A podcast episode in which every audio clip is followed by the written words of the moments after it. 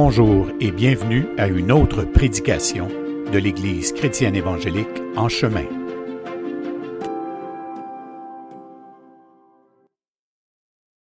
OK, donc euh, je vais laisser s'arranger avec ça. Donc, euh, bref, au camp Patmos, un, soir, il y a une dame qui vient me parler, c'est une amie de, de Carole Hage, Nadège, Nadège, tu connais?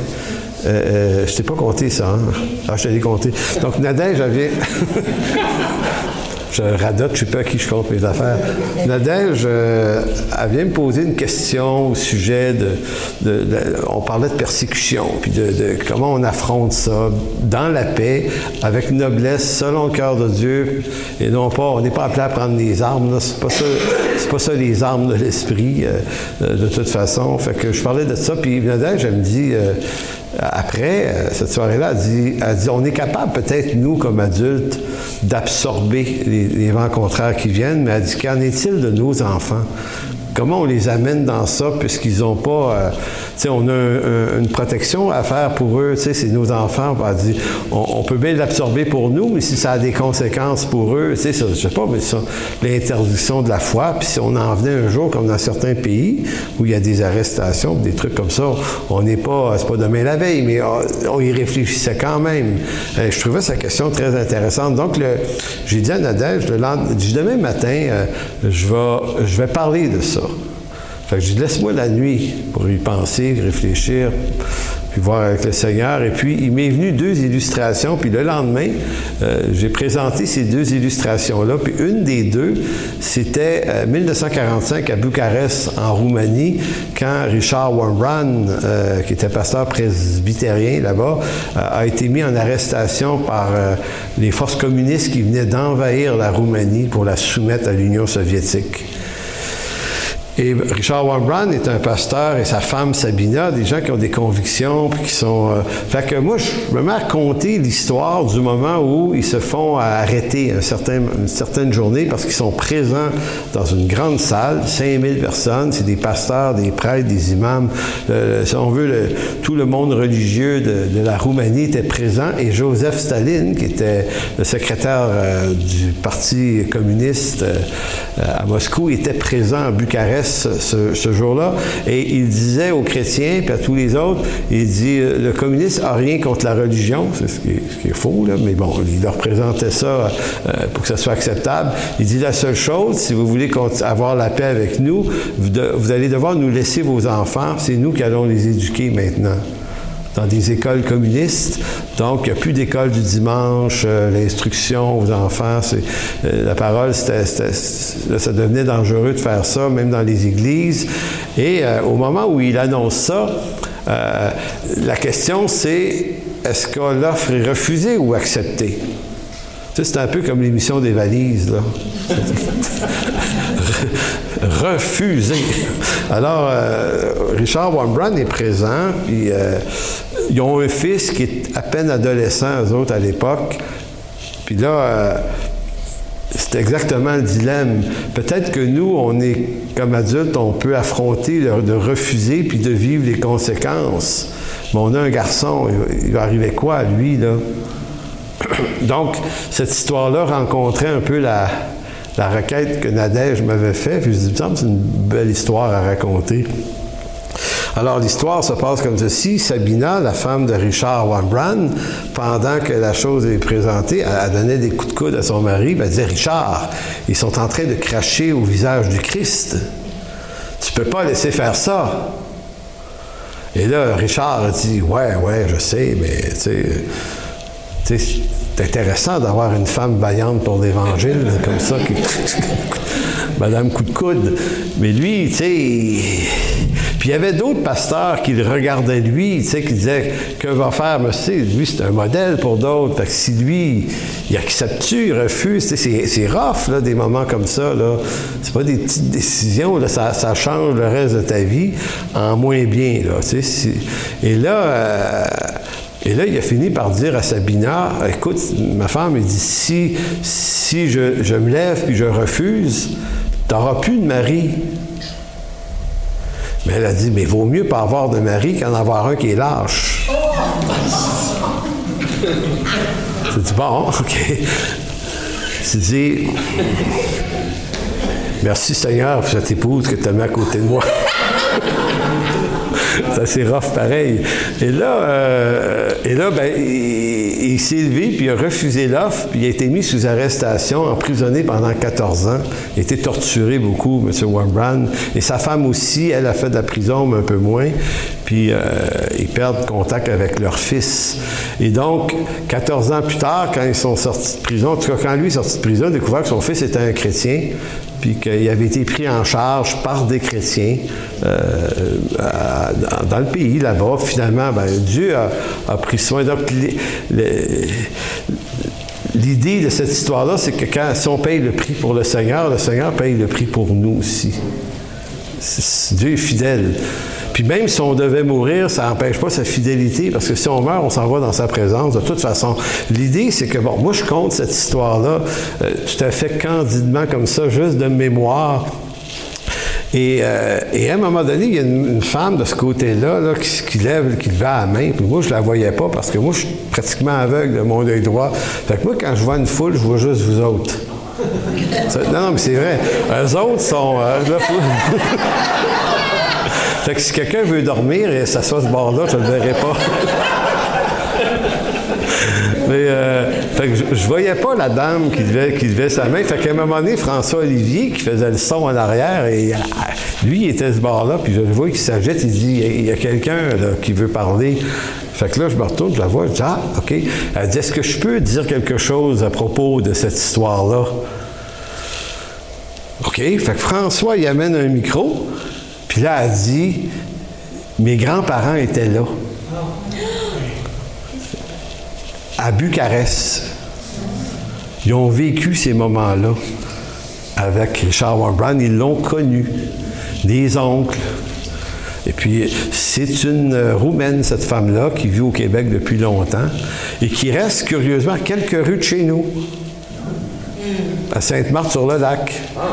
Ah, et, et, là, et là, c'était étonnant. Fait que moi, je lui dis, j'ai dit, j'ai-tu raconté l'histoire comme il faut? elle, elle la connaît, l'histoire, puis elle connaît encore plus de détails. Fait qu'elle s'est mise à nous raconter toutes sortes d'affaires sur eux autres, puis sur leur fils, puis qu'est-ce qui est devenu. Puis c'était vraiment, vraiment intéressant. Fait qu'on était très bénis, mais bénis par tout ça, mais il y, avait comme un, un espèce de truc qui nous disait, c'est quoi les chances que 80 ans plus tard, à 15 000 km de là, on parle de cette affaire-là, puis il y a un témoin dans la place. Euh, fait que c'est comme si, ce soir-là, il y a quelques personnes qui venaient me voir qui disaient euh, on vient comme de vivre quelque chose là, ici, un soir, comme ben, c'était pas un soir, c'était un matin. Là. Fait que euh, c'est, pour ça qu'on a eu des bons temps dans ces semaines-là, parce qu'il y a eu des, synchronicités comme ça qui se sont produites à Sherbrooke aussi, puis au camp des boulots, puis des espèces de trucs où on a l'impression d'avoir vu Dieu. Tu sais, quand on dit le jupon dépasse un peu, là, Dieu se montre un peu et il nous fait voir qu'il est souverain, mais des fois on le voit plus que d'autres fois. Puis ça a été un peu comme ça. Ça n'a pas été extrêmement comme ça. J'aime ça juste dire dans la vérité. C'était, c'était un peu comme ça. Puis c'était vraiment bon de voir ces moments-là, de voir comme le Seigneur à l'œuvre. Puis moi, ça me rappelait à quel point c'est pas parce qu'on le voit pas qu'il ne l'est pas. Donc, il ne l'est pas plus quand on le voit agir. Il est, il est, toujours souverain sur nos vies. Il veille sur nous. Il fait arriver des choses. C'est juste que c'est le fun des fois de, de l'apercevoir comme ça. Donc aujourd'hui, euh, comme prédication, je vous amène une, une, des, euh, une des capsules qui va entrer dans le cours que je vais donner à partir de mi-septembre. Donc, je donne toujours un cours le jeudi soir euh, euh, à 7 heures sur Facebook Live. C'est un cours qui est gratuit, qui ne nécessite aucune inscription. et ce que je cherche à faire à travers ces cours-là, c'est tenter de ramasser des, concepts théologiques qui, des fois, dans les, bouquins de théologie, vont sortir à travers des mots techniques des mots forts, des, mots, et, quelquefois, ou des expressions qui appartiennent au vocabulaire théologique. Moi, ce que j'essaye de faire, c'est de ramasser ça, puis de, vulgariser euh, ces, contenus-là pour les rendre euh, digérables à tout le monde, pour rendre ça accessible autant que possible. Et euh, donc, on va parler de l'alliance, de la nouvelle alliance de la grâce, parce que, évidemment, puis ça va être quelque part autour de probablement de la dixième séance, ça va être ça qui va être le sujet. Donc, probablement fin octobre, on va être rendu là. Donc, l'idée est la suivante, c'est qu'on sait tous qu'on est sauvé par grâce, par le moyen de la foi, sans les œuvres. Euh, Éphésiens 2, 10, 2, 8 à 10, c'est des textes qui sont, qui sont des grands, grands, grands classiques. Là. Mais ce qu'on sait moins, euh, je ne dis pas qu'on ne sait pas, mais je dis qu'on sait moins, c'est que l'œuvre de la grâce relève pas juste d'une intention euh, émotionnelle de Dieu. on, pourrait placer ça sous le, le vocable de l'amour de Dieu. Puis souvent, de la façon dont on comprend notre rédemption, notre salut, euh, c'est qu'on le comprend à travers euh, simplement Dieu nous aime, il nous pardonne, puis c'est tout des affaires vraies, là. mais on l'entend dans l'intention émotionnelle, parce qu'on aime ça, entendre les choses de cette façon-là. Maintenant, c'est vrai que c'est ça, Dieu nous aime pour de vrai, mais lorsqu'on comprend des doctrines bibliques, mais sous l'angle de l'intention émotionnelle, il y a aussi un piège dans ça. C'est que si on on reste enfermé dans l'émotion des choses, des vérités, bien, quand on va moins bien, ce c'est pas clair qu'on tient la route dans ce temps-là. Donc, c'est le fun de se sentir aimé de Dieu quand Dieu agit, mais quand Dieu n'agit pas, si l'émotion est notre repère, ben si on sent rien, on a l'impression que Dieu n'agit pas, ben, on a l'impression qu'il nous aime plus. Donc, il faut que notre marche avec Dieu repose sur quelque chose de plus solide que l'intention émotionnelle et Dieu le sait. Il le sait ça et c'est pourquoi il, travaille à travers son œuvre dans nos vies par ce qu'on appelle des alliances. Dieu a fait une alliance en Jésus-Christ de telle sorte que maintenant, si on est sauvé, c'est pas juste que Dieu nous aime et qu'il nous pardonne, c'est aussi qu'il a contracté une alliance éternel. Donc, ce qui motive Dieu à sauver l'homme, c'est certainement son amour, mais pour soutenir plus efficacement cette noble intention salutaire, Dieu a contracté une alliance en vue de garantir la qualité de l'engagement qu'il prend envers nous faible créature. Donc, quand on parle d'une alliance, on parle d'un contrat, on parle, on peut appeler ça un acte notarié. Euh, quand vous achetez une maison, euh, c'est pas Peut-être que votre désir d'acquérir la maison découle d'une intention émotionnelle. Vous la trouvez belle, la maison, vous la voulez. Il y a quelque chose qui est passionnel dans ça. Évidemment, si vous pouvez vous l'offrir. Mais euh, on ne fait pas beaucoup de millage sur la passion. Je veux dire, ne peut pas l'acheter juste par passion. Dire au vendeur, regarde, euh, tu m'as 400 000, j'ai une valise avec 400 000 je te donne ça tout de suite. C'est correct, ciao, bye, on s'en va. Qu'est-ce qui pourrait vous arriver s'il n'y a pas de contrat? Comprenez-vous? C'est quoi la preuve? Qui vous a donné, que vous lui avez donné 400 000 Donc, ça ne fonctionne pas comme ça dans la vraie vie. Dans la vraie vie, on signe des contrats.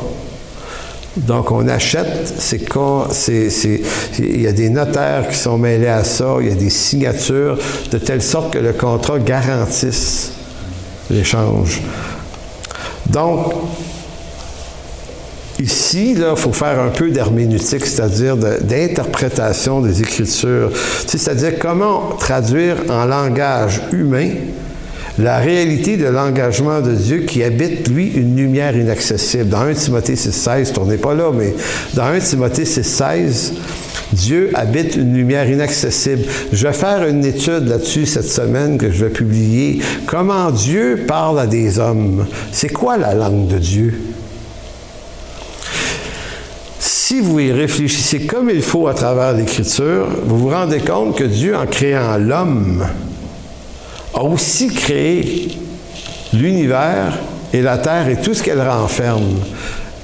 Et il y a dans la création, il y a, euh, des animaux, euh, il y a des reliefs, il y a des mers, il y a des, euh, il y a des montagnes, il y a des vallées.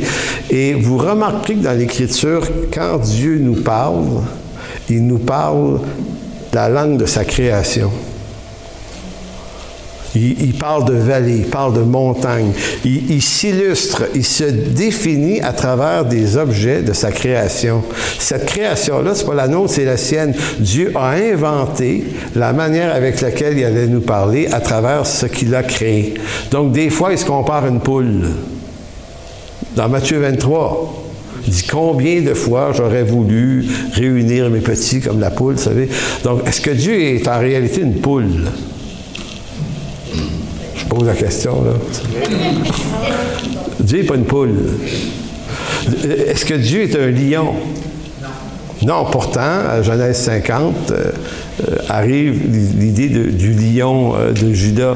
Donc, Dieu prend des caractéristiques de sa création pour nous parler, parce que nous, le langage qu'on arrive à comprendre, faut qu'il soit matériel et terrestre. faut que ça vienne de choses qui nous entourent. Sinon, on ne pourrait pas, sinon Dieu ne pourrait pas nous parler. Il habite une autre réalité et le langage des choses d'en haut, ça nous échapperait complètement.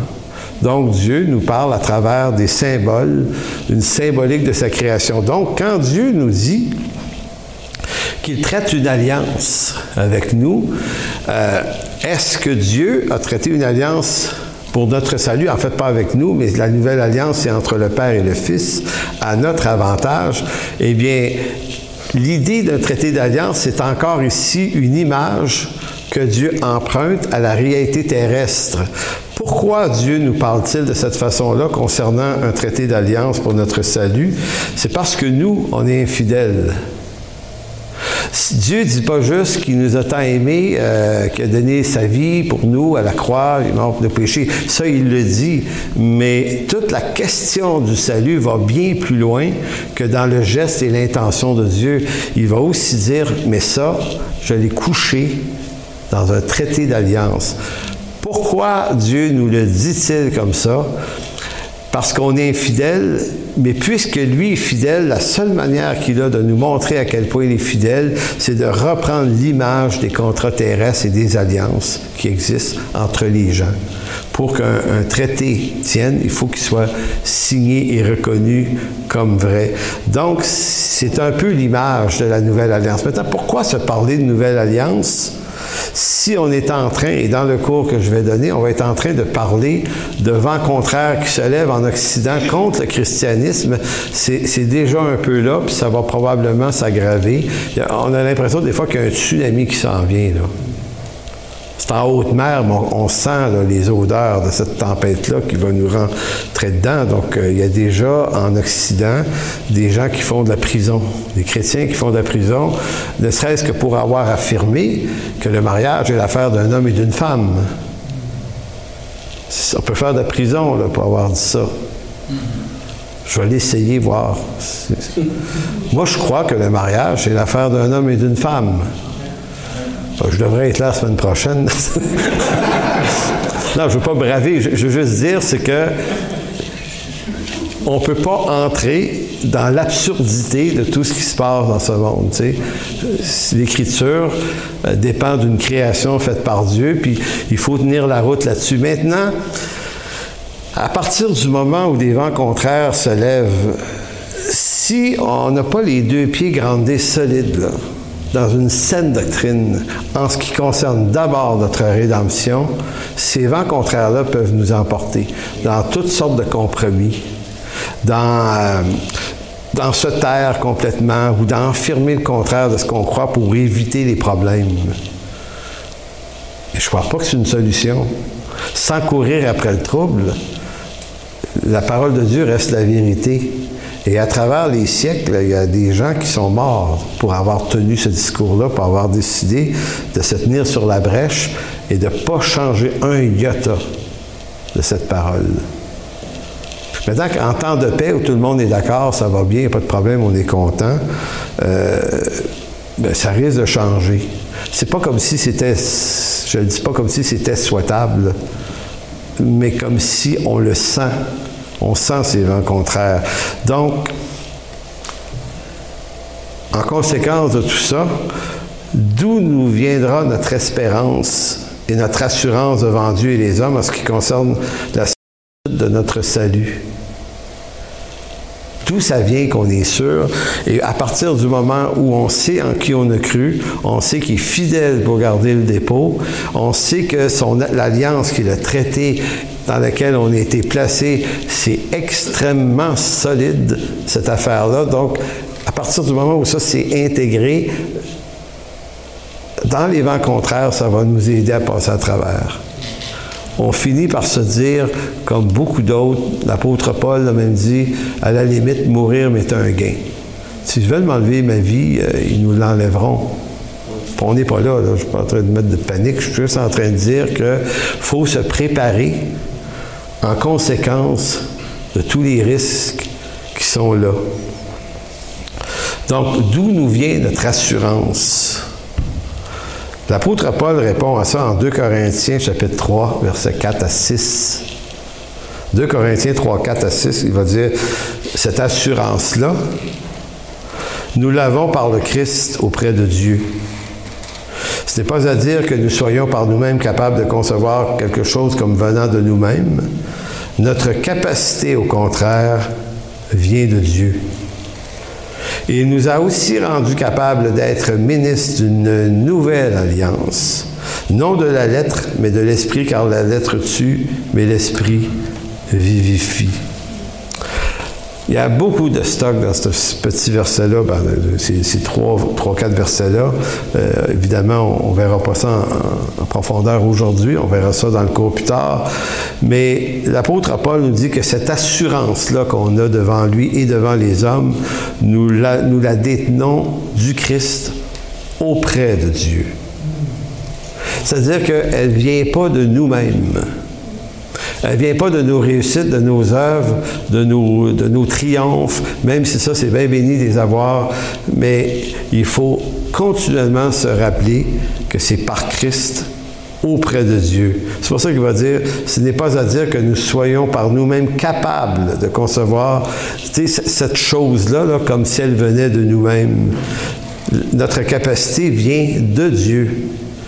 Il nous a rendus capables d'être ministres d'une nouvelle alliance. Très intéressant. On n'est pas seulement sujet de la nouvelle alliance, mais on en est les ministres en plus.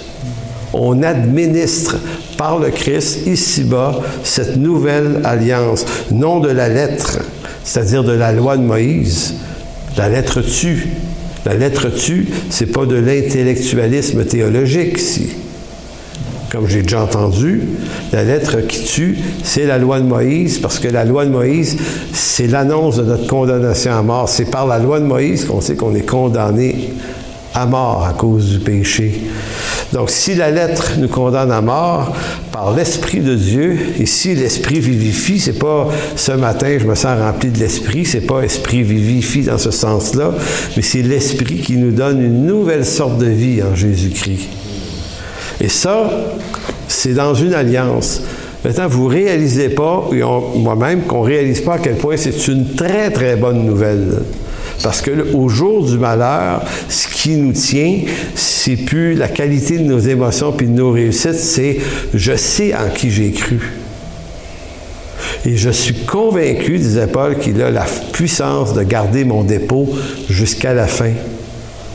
Donc peut-être que ce monde, peuvent nous dépouiller de beaucoup de choses, de beaucoup de liberté, de beaucoup de droits, de beaucoup de biens. Mais il y a quelque chose de plus précieux que tout ça qui ne peuvent pas nous enlever. Donc, on a besoin d'être grandé là-dessus. L'expression par le Christ devant Dieu signifie que notre assurance ne dépend ni de nos œuvres, ni même de notre haut niveau de consécration et de sainteté, même si ces choses-là sont importantes, mais nous vient de Christ qui plaide l'alliance de la grâce en tant que notre avocat le plus précieux auprès du Père, le Père qui, lui, est le Père le plus miséricordieux qui soit. Heureusement pour nous, en Colossiens 3, 3 et 4, Paul ajoute, car vous êtes morts et votre vie est cachée avec Christ en Dieu. Écoutez bien le reste. Quand Christ, votre vie, paraîtra, alors vous paraîtrez aussi avec lui dans la gloire. Ça, c'est notre espérance. Qu'on ne met pas notre espérance dans les systèmes politiques de ce monde, là. Moi, j'en ai plus rien de Syrie, de c'est qui le président ou pas le président, le premier ministre. Ils vont rien sauver, là. Même si leurs valeurs sont plus proches des nôtres, tant mieux.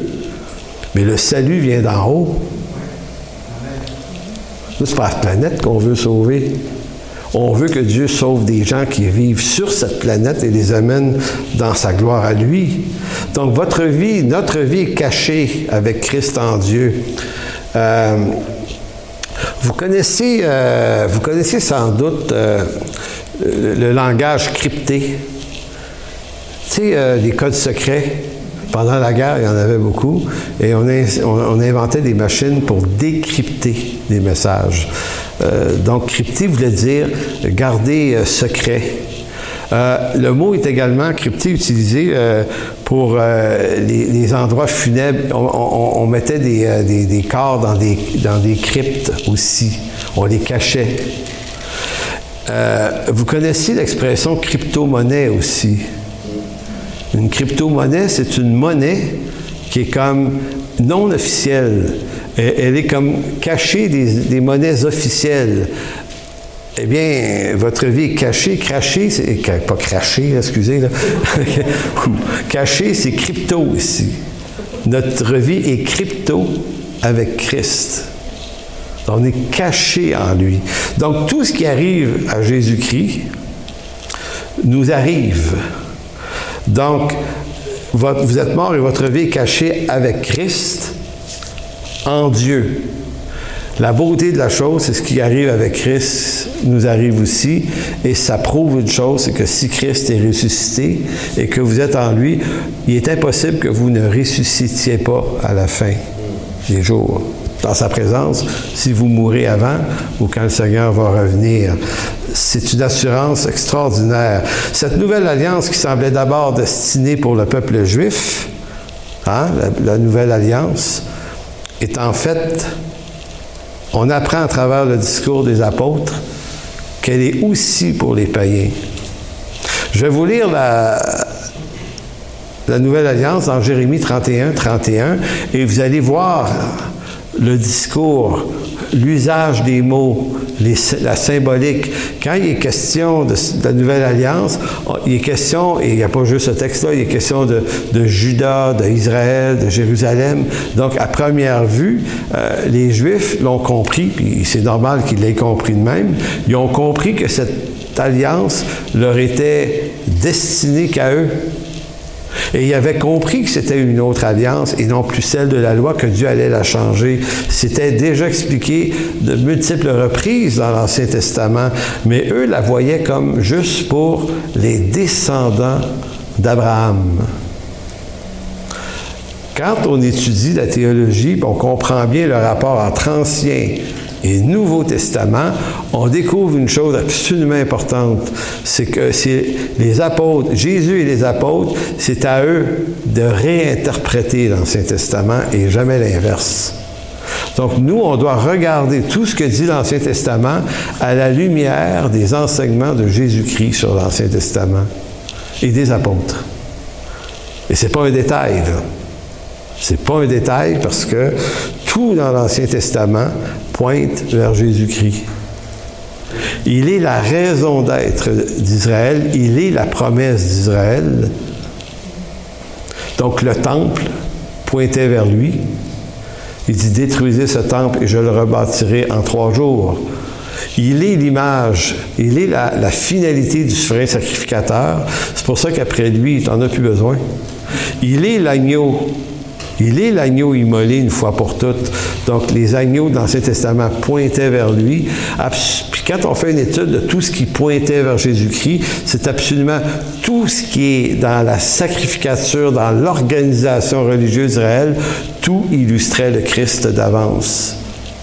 Donc, quand Christ vient, il est la réalisation et l'accomplissement de tout ce que l'Ancien Testament annonçait d'avance.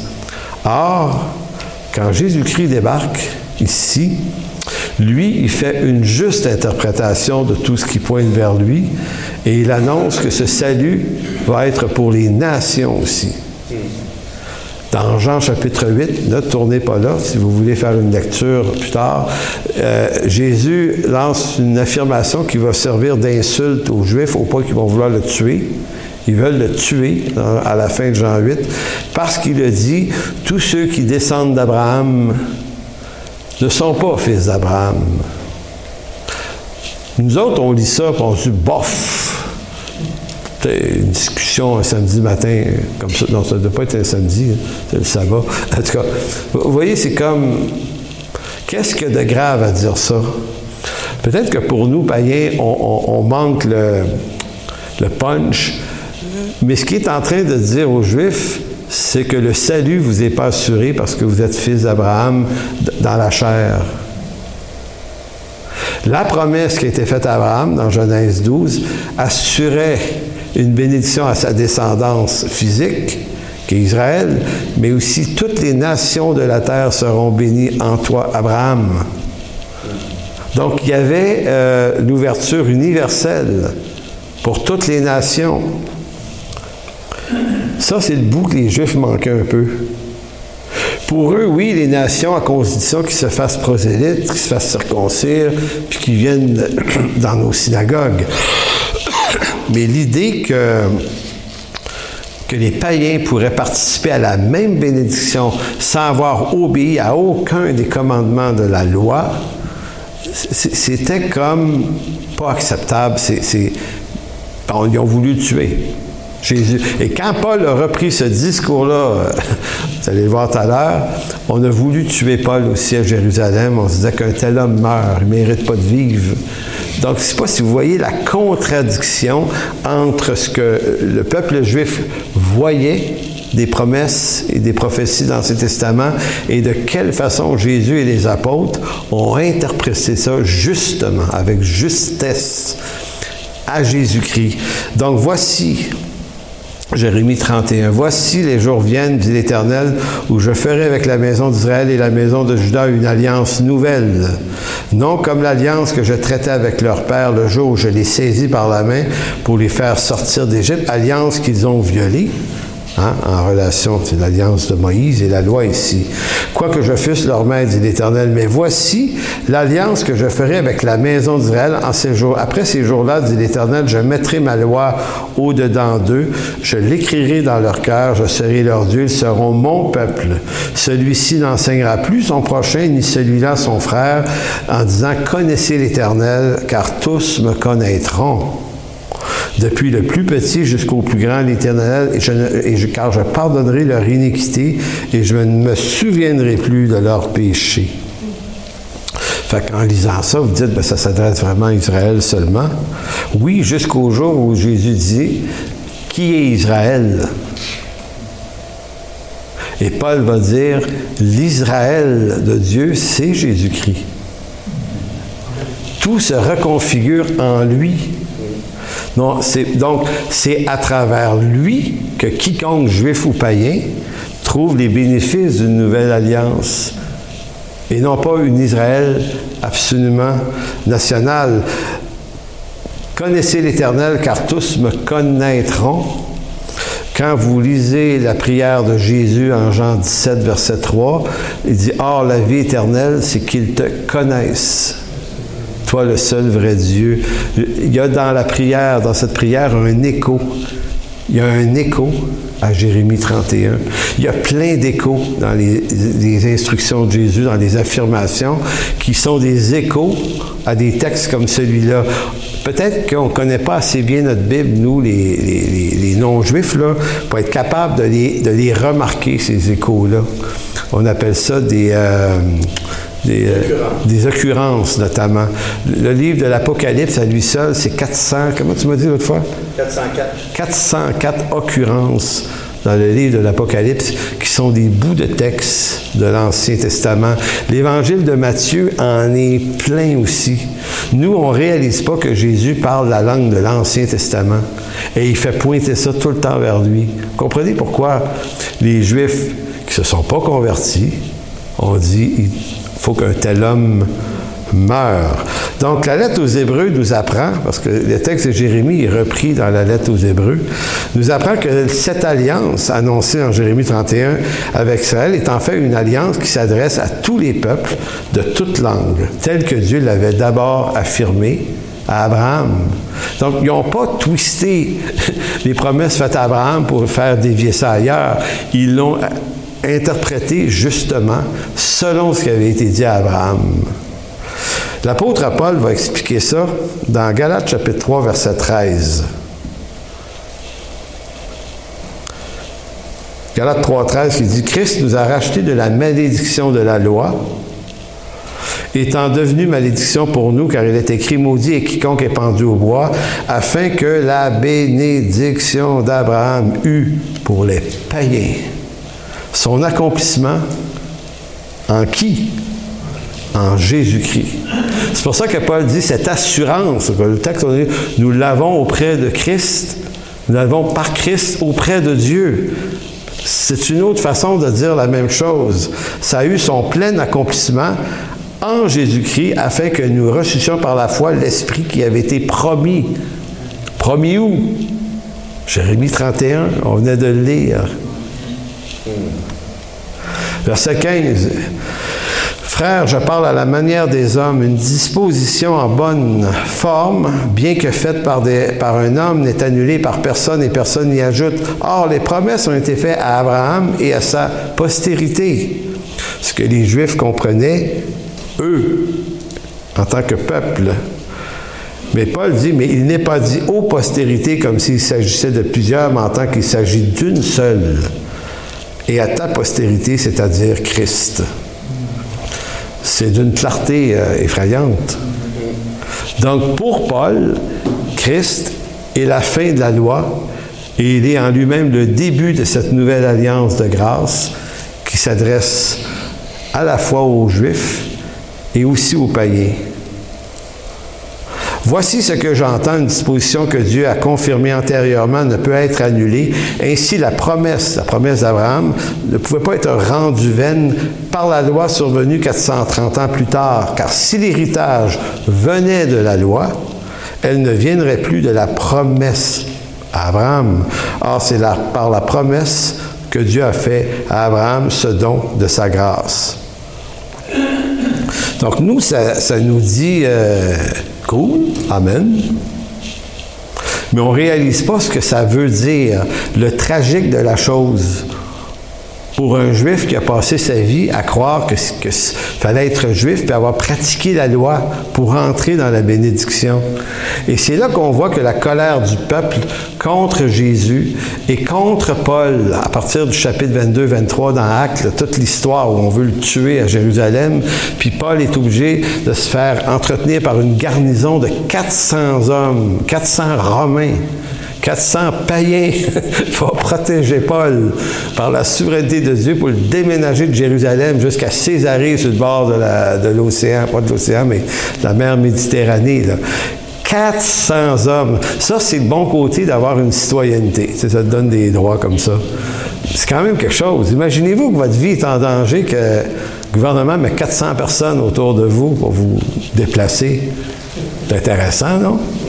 C'est intéressant. Mais donc, une des paraboles qui illustre le mieux la colère du peuple juif, c'est la parabole du fils prodigue. Comprenez que pour un juif, que Dieu fasse grâce à des païens, comme vous, comme moi, des vauriens à leurs yeux, là.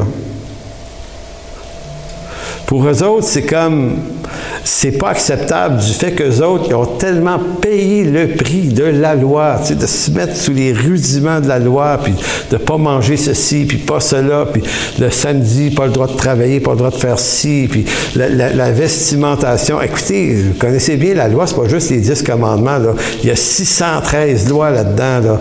Écoute, ta vie là, est codifiée solide, là.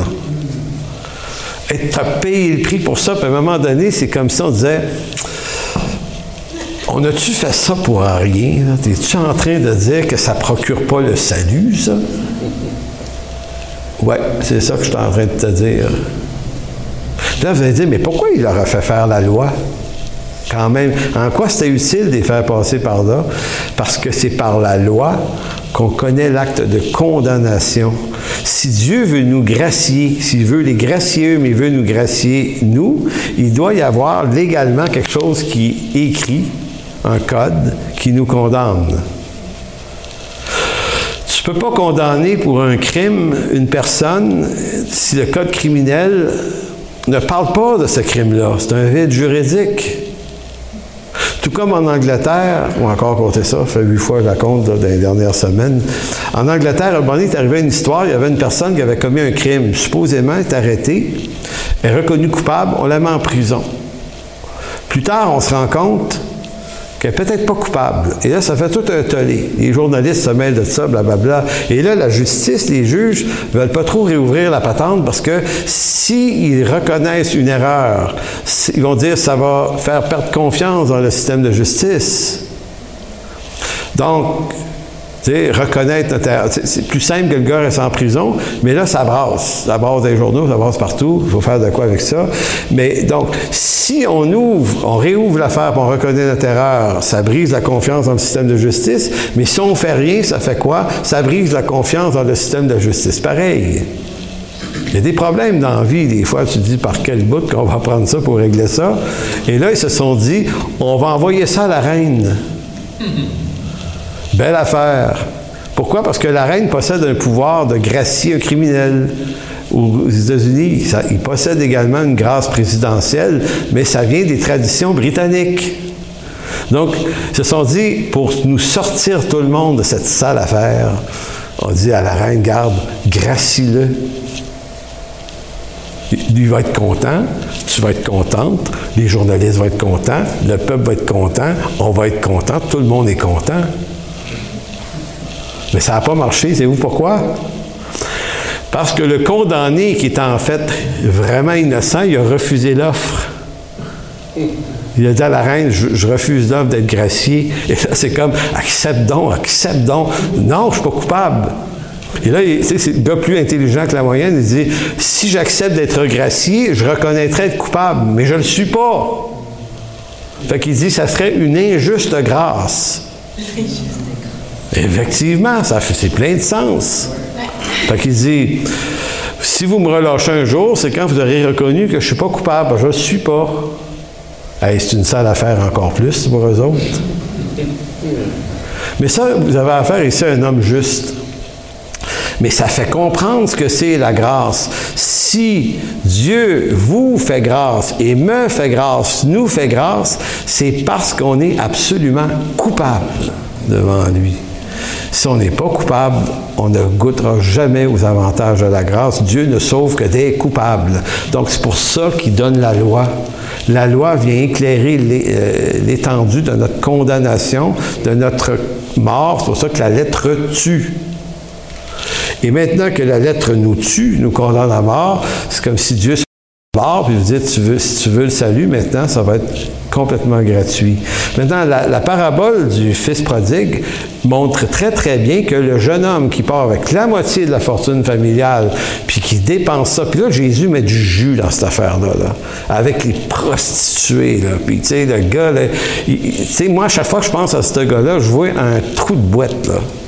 Que le gars, il finit dans de la boîte à manger de la bouffe de cochon. Moi, j'ai vu une porcherie, j'avais mon parrain avait une porcherie en Gaspésie, là, je me souviens encore, quand j'étais petit, il y avait encore des cochons, là. C'était le bout de salle, de la ferme. C'était sale, les cochons. Il paraît que c'est rose, mais moi, j'ai vu ça plus tard que c'était rose.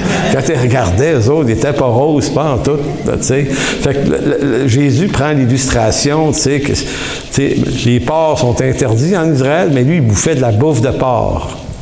Ça va-tu mal, là? T'es-tu bas, là, assez? Et là, il dit, ce jeune homme-là se repent, je suis entré en lui-même, j'ai péché contre le ciel et contre toi, plus digne d'établir ton fils, blablabla. Il revient voir son père. Et le père fait une chose qu'il n'est pas supposé de faire en Orient, c'est sortir de la maison, courir et aller prendre son fils dans ses bras, même s'il est sale. La noblesse ne veut pas qu'il fasse ça. Le, garçon serait supposé de revenir, lui, se nettoyer avant, demander pardon, sais, quasiment du protocole dans ça, parce c'est grave. Mais non, le Père miséricordieux saute au, bras de son fils, il, lui, lui, met une tunique, il redonne le sceau de la famille, il tue le veau gras, fait la fête. Grâce de Dieu. Heureuse grâce de Dieu. Le Fils, l'autre, il est vraiment une illustration de la réaction des Juifs. Il ne prend pas. Parce que dans sa tête à lui, moi, je mérite une fête. Moi, je mérite qu'on tue le veau mais lui, c'est un écœurant. Tu peux pas y faire ça. Sais, père, je veux dire, euh, on va leur partir en bas de l'échelle. On va, dire lui-même disait Traite-moi comme un de tes mercenaires. Ah ouais, t'es très bonne idée. sais. Le dernier rentré, il n'y a pas d'ancienneté. Là, il faut qu'il bave. Il va falloir le faire baver. Et là, le père dit Non, non, non. C'est pas ça qu'on va faire. C'est une illustration extraordinaire de païens et juifs. Nous, on reçoit la grâce avec joie. Et eux en veulent pas parce qu'ils n'ont pas l'impression d'être coupables, l'impression d'être justes. Je vous lis deux derniers textes et je m'interromps après. Allez dans Hébreu chapitre 6. Comme je disais, à l'automne, on va regarder ces textes-là en détail pour vraiment bien se créer un fondement solide. Lorsque Dieu fit la promesse à Abraham, on est toujours dans Genèse 12. Et en passant, euh, Genèse 12, Genèse 15, euh, la promesse est répétée, puis elle est enrichie euh, dans les textes qui suivent en Genèse. Mais lorsque Dieu fit la promesse à Abraham, ne pouvant jurer par un plus grand que lui, il jura par lui-même. Il dit et dit certainement, je te bénirai et je multiplierai ta postérité. Donc, Paul a dit, souvenez-vous, la postérité, c'est le Christ. Donc c'est par le Christ qu'elle est multipliée, la postérité. Et par le Christ, dans une alliance de grâce seulement. Il dit, et c'est ainsi qu'Abraham, ayant persévéré, obtint l'effet de la promesse. Or, les hommes jurent par celui qui est plus grand qu'eux, et le serment est une garantie qui met fin à leurs différends. C'est pourquoi Dieu voulant montrer avec plus d'évidence aux héritiers de la promesse l'immutabilité de sa résolution intervient par un serment. On est dans un langage juridique ici, là. Afin que par deux choses immuables dans lesquelles il est impossible que Dieu mente, nous, nous, nous trouvions un puissant encouragement nous, dont le seul refuge a été de saisir l'espérance. Souvenez-vous, quand j'ai commencé cette prédication, j'ai posé la question, mais d'où nous vient notre espérance? D'où nous vient notre espérance? Ici, dont le seul refuge a été de saisir l'espérance qui nous était proposée. Cette espérance, nous la possédons comme une encre de l'âme, sûre et solide. Elle pénètre au-delà du voile, là où Jésus est entré pour nous comme précurseur, ayant été fait souverain sacrificateur pour toujours selon l'ordre de Melchizedek. Euh, voyez l'image qui est extrêmement belle et puissante, une encre sûre une encre. Ça, c'est ce qui stabilise un bateau dans une tempête. Là. Tu mets l'encre, puis le bateau, il ne se perdra pas grâce à l'encre. Donc, l'image, quand je vous dis, Dieu parle, nous parle en utilisant des, objets de cette création. Il a créé cette création pour être capable, il a mis plein de choses dans sa création pour être capable de nous parler à nous par l'usage des symboles et des réalités de cette création. C'est fantastique. Donc, une encre. Il dit, cette espérance, nous la possédons comme une encre de l'âme, une encre de l'âme. Tu sais, moi, l'image qui me vient, là, c'était un peu un cordon, là. J'avais dit ombilical l'autre fois, c'était un peu bizarre comme image, mais c'est comme s'il y avait quelque chose d'attaché dans notre âme puis il y a un câble, puis au bout de ça, il y a, une encre. Puis cette encre-là, elle pénètre au-delà du voile. Qu'est-ce que ça exprime, au-delà du voile? La présence de Dieu. Ce lieu où personne ne pouvait entrer sinon un sacrificateur souverain une fois l'an, maintenant nous y vivons. Donc notre salut ne dépend pas de ce qu'on est ou qu'on n'est pas assez. Euh, il dépend que si nous appartenons à Christ, ben, nous sommes attachés à lui, notre rédemption dépend de lui et, dépend de là où l'encre est ancrée et elle est ancrée dans sa présence. Donc elle n'est pas quelque part de pas clair. Conclusion, Hébreu 7, 20 à 25. Et comme cela n'a pas eu lieu sans serment, car tandis que les Lévites sont devenus sacrificateurs sans serment, Jésus l'est devenu avec serment par celui qui lui a dit, Le Seigneur a juré, il ne s'en repentira pas, tu es sacrificateur pour toujours. À la différence des sacrificateurs aaroniques qui étaient là pour la durée de leur vie.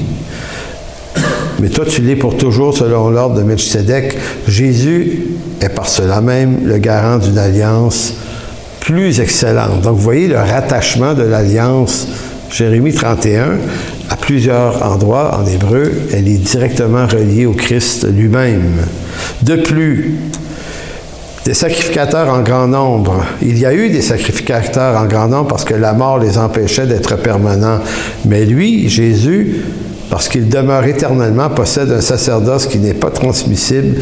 C'est aussi pour cela qu'il peut sauver parfaitement ceux qui s'approchent de, Dieu par lui, étant toujours vivant, pour intercéder, c'est-à-dire plaider en leur faveur.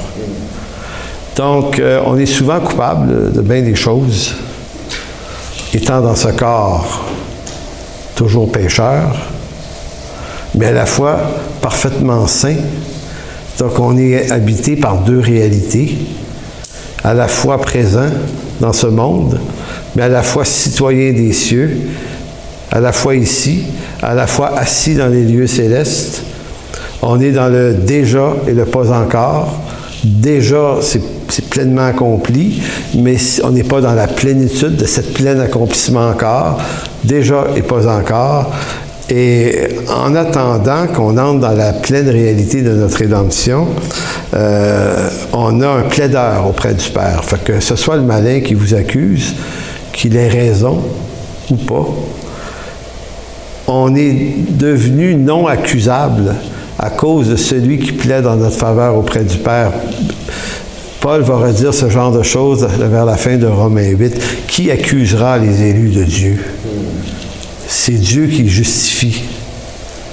C'est fantastique, la nouvelle alliance. Donc, ça nous place sur un terrain de certitude et d'assurance qui ne dépend pas de nous, mais qui dépend du fait que nous, nous sommes en lui et tout ce qui arrive à Christ nous arrive également parce qu'il est la nouvelle alliance en son sang. Amen. Alors merci Père de bénir cette parole encore une fois, cette prédication. Euh, en fait, c'est surtout euh, ta parole, Seigneur, qu'on te demande de bénir en nos cœurs. Seigneur, ça c'est de l'information. On peut lire, on peut étudier, on peut entendre. Mais Seigneur, que par ton esprit, tu puisses rendre ça vivant dans nos cœurs et dans nos vies afin que la crainte des hommes nous quitte. Et qu'on puisse, avec le courage de ton esprit, euh, affronter avec noblesse les temps qui viennent. Et les temps qui sont déjà là, sans colère, sans animosité. Puisque la colère de l'homme n'accomplit point la justice de Dieu, disait Jacques. Alors Père, merci de bénir, merci de nous former, merci de nous apprendre, merci de nous amener à, ce lieu, à cette intelligence renouvelée que seul ton esprit peut produire en nous. Amen. Pour toute information, n'hésitez pas à communiquer avec nous à info égliseenchemin.com.